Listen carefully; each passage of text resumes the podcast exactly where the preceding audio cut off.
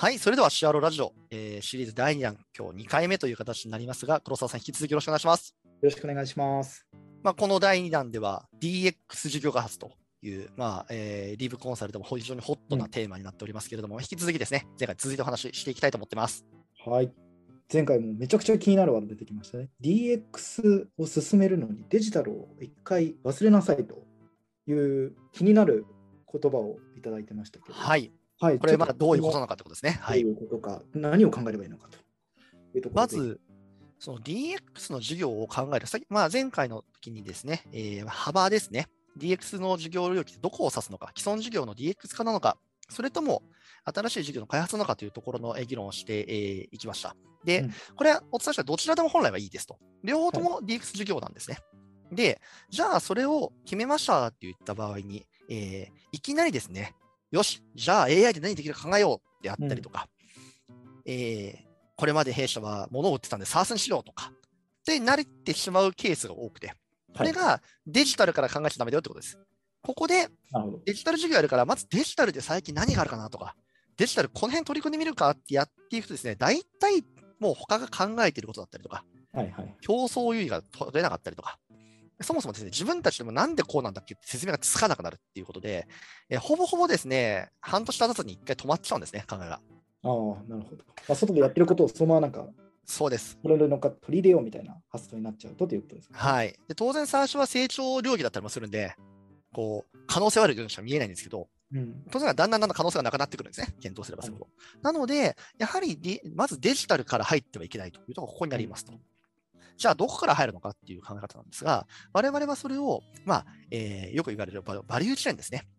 はい、自社のバリューチェーンから実は考えていかなければいけないということを伝えています。うんうんうん、でこれも何をあの言ってるかをちょっとですね、これもまたあの図解もですね、記事の方で入れたいと思うんですけれども、あの最近は、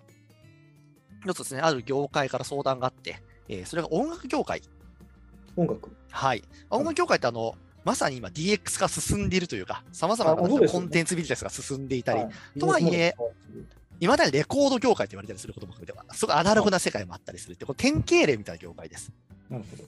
この音楽業界で DX 化をちょっとですね、今回ケースにして考えてみたいなと思うんですけれども、まあ、音楽って皆さんもあの、今当たり前のようにもう、なんですかね、それこそクラウド化で音楽聴くであったりとか、そもそも YouTube とか流してただが当たり前だったりとか、まあ、様々な形になってると思うんですが、音楽業界から見るとっていう観点で見ると、やはりあそこはまだフィジカルって言葉があるようにですね、CD や DVD とか、ライブだったりとか、まあ、そういったもので構成されてる。で、うん、これ音楽業界の人たちが、じゃあって言って、いきなりデジタル化って言って、最近はなんだ、なるほど、アマプラだみたいなことを言ってもダメなんですねと。ネットフリックスになれませんと、いきなりはと。で、まずは、音楽業界でバリューチェーンってどういうことだったのかということを整理していきましょうというのがスタートラインです、こういう。既存のバリューチェーンそうです。まず整理する。そうです。なので、まあ、例えば音楽業界ですと、えー、人材の発掘みたいな、例えば新しいアーティストを見つけるとかみたいなことですね。はい、そういった人材の発掘、育成、そして、まあ、企画であったりとか、楽曲の制作ですね、コンテンツ作り。そこからこう、まあ、大体宣伝活動ですね。世の中にこう発信する。うん、そして、えー、流通、いわゆる店舗に乗っけ、まあ、小売さんに乗せたりとか、えーまあ、そういった流通があり、そしてまあ販売ですね。で店頭であったりとか、まあそうじゃないことも含めて販売があり。そしてさらにその先にファンクラブだったりとか、ライブみたいな、つながりを持ったような場所を持っていたりする。うん、こういう、まあ、当然ながらバリューチェーンってもっと細かくも見れますけれども、大きくは人材を見つけて、企画して、宣伝して、物を流して売って、で、顧客の育成をする。まあ、そんな形にですね、なっているバリューチェーンがありますよねっていうことです。で、まずまあ、これはそれはそうだろうって話なんですが、実はこの中で自分たちが何をできているのか、どういう機能的な価値を持っているのかというのがすごく重要で、このバリューチェーンに対して自分たちは何の価値を持っているんだろうかということをですね、言語化するというのが実はファーストステップになります。はいはい。これちょっと難しいかもしれないですけど、黒沢さん、解釈どうですか？バリューチェーンをまず既存の整理するじゃないですか。その中で、顧客価値につながっているものが何になるか、そこを抽出するって意味あそうですね、機能価値はまさにそう置き換えても大丈夫だと思います。うん、あの情緒面で見ると、はい、いろいろあってしまうんですが、まさに機能価値というのは顧客側、例えば今の話で言うと、もう少し噛み砕けば、人材の発掘であったりとか、企画をするというのは、うんまあ、そ外から見ると、こう新しい何かを見つけるっていう、見つけるという機能を持ってるってことですね、はいはい。音楽業界は。で、企画や制作とはまあそのままですが、生み出す、作るという機能を持っていることになりますと。うんうん。そしてじゃあ、宣伝をしたり、流通に載せたり、売ったりは何をしてるかというと、これは作ったコンテンツを届けるっていうはい。価値を持っていて、そしてファンクラブやライブっていうものは、自分たちのそのアーティストとかと、えー世の中をつなげる役割を持ってるっていう機能があると。で、このように、単純にあのライブやってるねって話とか、CD を作ってるではなくって、それは届けてるっていうことだよねってあったりとか、はい。はいファンクラブはつなげてるっていう役割だよねっていうふうに、このまさに、えーお客様にとって、顧客にとっての価値、役割は何なのか、うんうん。そこにすごくポイントがあって、これを明らかにすることがですね、とても大事であると。ちなみに、これ、業界の中で、まあ、求められている価値っていうのと、その自社独自で持ってる価値って、はいまあ、2つあるのかなと思うんですけど、はいここはどう捉えた方がいいっていうのはあるんですか、はい。まずですね、あの自社の前に業界から見た方がいいっていうのが我々の考え方です。業界からっていうのは、はいもうこれはセオリーとしてあるんですね。はい。あのやはりですね、あの自社だけだとやってるとか、強みがあるとか弱みがあるって自分たち主観になりやすいんですが、まずは、あはそもそもこの業界ってどう見られてるんだろうね、この業界のバリューチェーンってどうなってるんだろうねっていうことを置いたときに、本来はそこにある機能は何なのか。で、はい。これ実は次の話になるんですが、その中に自社が入ったときにどこが強いのか弱いのかっていうのはその次に考えるんですがあ、一旦は、まずこの業界が本来持つバリューチェーンと機能的価値は何かを考えましょうと。そしてですね、この段階で、もともと第1回でお話をさせていただいた DX の幅ですね、に照らし合わせたときに、あれ？もしかしたら思ってたのと違うってことが起こり得るんですよ。これ何かというと、既存事業の DX 化っていう幅が近いところですね。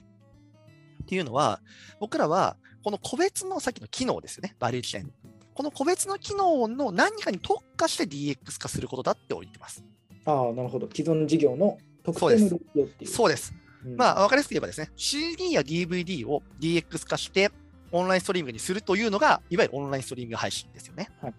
これも DX 化ですと。うんうんもしくは、えーこれまでまあ店頭とかで、えー置いてた POP だったりとか、うんまあ、そういった、まあ、まあこれはまあ今更ですけど、をウェブマーケティングに変えるのも DX 化ですよね。なので、既存事業を DX で高度化していくっていうのは、このそれぞれのバリューチェーンのどこかを DX に置き換える、もしくはそれによって変えるっていうことを指しますと。なるほど。なので、あれ？そうか、そう言われてみると、今までずっと話したのって、結局最後、お客さんとの接点、つながる部分に関して DX の議論をしているってことは、これは新マーケットではなくて、既存事業のモデルアップなんだなっていうふうに、ここで理解できるんです、初めて。ああ、なるほど。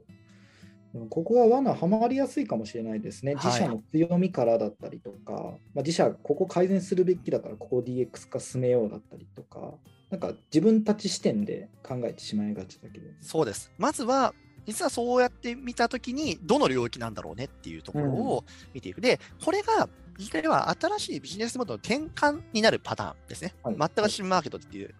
こっちの場合は、このバリューチェーン全体を、要は連動して変えるってことなんだ、DX で。うんうん。なんで、これまでのどこかの部分ではなくて、全部やり直すっていうつもり。なるほど。なんで、まあ、レコード会社がネットフリックスになるとしたらそうなんですよ。はい。バリューチェーン全体を変えなきゃいけないんですよ。そういうことですね。なので、まあ、ビジネスモデルの視点を持つっていう。はい。なので、私たちがよく言うのは、既存の本業が大きい会社さんが、企業が新たな事業を第二柱って言ってる場合は、ほぼやはり前者になるはずなんですよ。個別バリューチェーンのどこを特化するのか。はい。でなければ別会社を作るっていう議論にしかならなくて、はい全く別のビジネスモデルを作るっていう話になれば。うんなので、やっぱむやみに新しい領域でありっていうふうに言い続けない方がいいのはそこにあるかなと思っています。はい。はい。当然ながら新しいマーケットを取るとかってはあるんですけど、ただ、極論、違う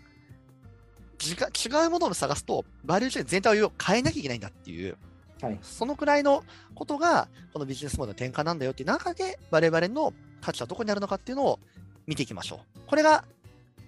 デジタルをまず忘れて、最初にバリューチェーンを整理して。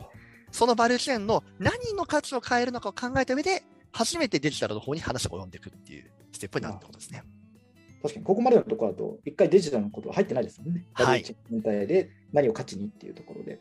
でも、まあ、ここまでのお話の中で、やることは分かりましたと。バリューチェーン全体がいてビジネスモデルをって、まあ、結構大変だと思うんですね。ここを全部暴い出していって、そこの価値を定義して何を返ってくるのか。そこってどういうふうに考えればいいのかみたいなところは。はい。まあ、はいここがまさにそうですね。あの、次、もう一度深掘りをしていかないと、あのこれだけ言われてもだって話になってくると思うので、うん今の音楽業界を、例えば、どういうふうに自社の部分を置き換えて、もう一度ですね、機能の部分、えー機能価値を抽出するのかといったところを、えー次の第3回で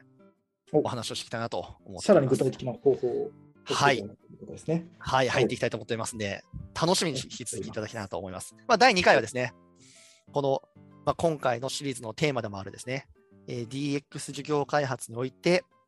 まずデジタルを忘れなさいとうんいうところと、まあ、でも一番大事なことが実はこの回だったと思います。うん、でも具体的なあの方法論が理解できたので、結構実践でも応用しやすいなと。はい。なので、ここからはですね、そこから具体的に、えーどういって、じゃあその最初バリエーションを作っていくのかといった部分ですね、次回お話ししたいと思いますので、引き続きご期待ください。はい。では、はいありがとうございましたありがとうございました。はい、失礼いたします。